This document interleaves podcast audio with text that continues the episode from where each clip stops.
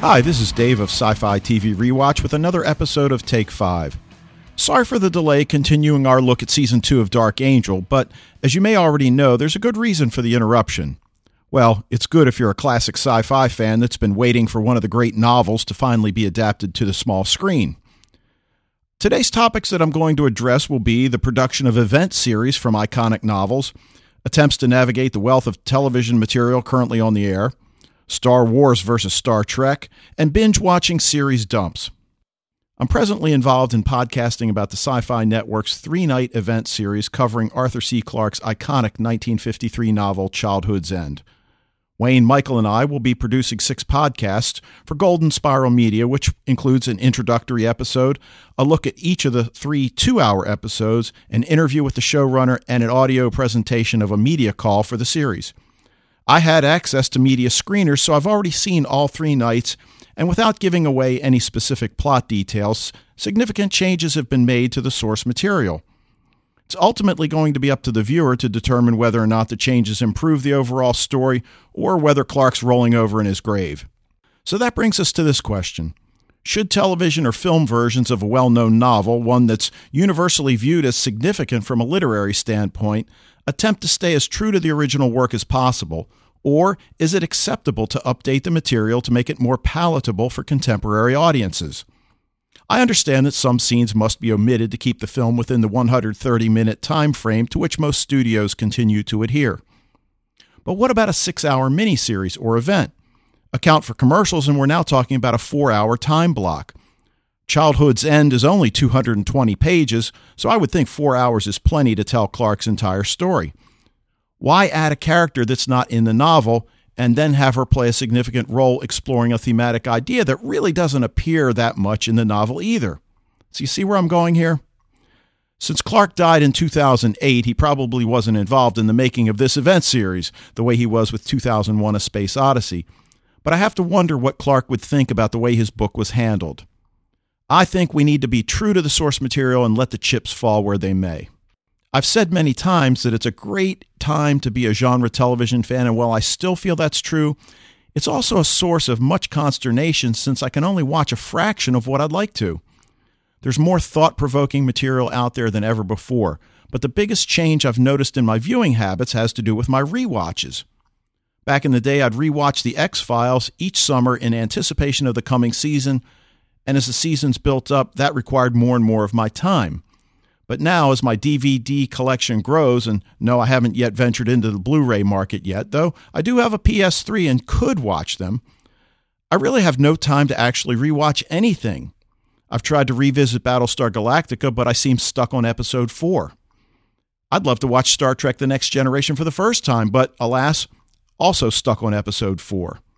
I'd love to check out an Australian time travel series that's been recommended to me, Charlie Jade, but again, no time. And there doesn't seem to be an easy solution other than retirement. Now, I understand that podcasting has severely cut into my television viewing, what with the need to watch a show at least twice, take copious notes, and if I'm truthful, there are times that I envy our show's listeners. But I love podcasting, so it's just something I'm going to have to contend with going forward. Did I just say going forward? God, I hate that phrase. Speaking of hate, I hate the fact that the majority of my students have never seen even one Star Wars film. Not one. So, of course, they stand by amazed, listening to their teachers talk excitedly about having already obtained their tickets for the December 11th screening. That's not to say that some of the kids aren't excited, because they are, but their parents likely own their own lightsabers and Darth Vader helmets. Now, you won't find me at the film's opening, and it's not because I'm not a Star Wars fan. No, I just don't have any tolerance for the contemporary theater experience texting, talking, selfie taking, arriving late, baby crying. You get the idea. But that's not really why I bring up Star Wars. No, I want to address the Star Wars versus Star Trek argument. I'm a child of the original Trek, and James Tiberius Kirk will forever be my captain, but that doesn't mean I don't appreciate those who have followed. This is the point where I begin explaining to you why Star Wars just doesn't do it for me anymore. But when Wayne found out I was going to talk about this, he urged me to wait so that we could argue, uh, I mean, discuss, during one of our regular shows. However, one issue that this does bring up is whether or not you enjoy seeing a movie of this scale on opening night or even opening weekend for that matter. I've gone on record many times about the fact that I'm not a traveler, I hate to fly, and at this point in my life, I won't fly, much to my mother's chagrin. I also don't enjoy being in a full theater attempting to watch a much anticipated film while people in front, behind, and next to me continually ask their companions, What did he say? All the while texting to some friend or acquaintance or posting to social media. No thanks, I'll wait.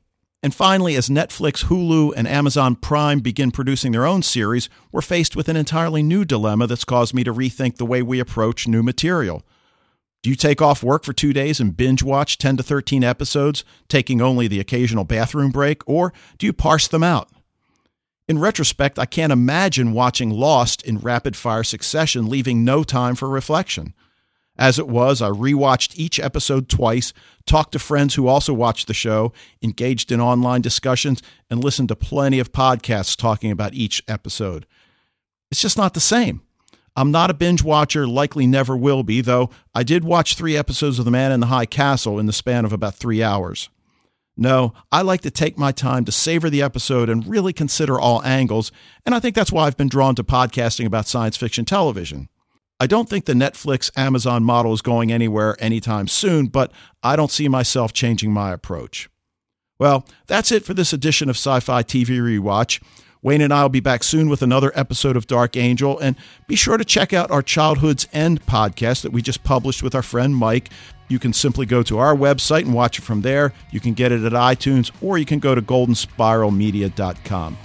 We'll see you guys soon.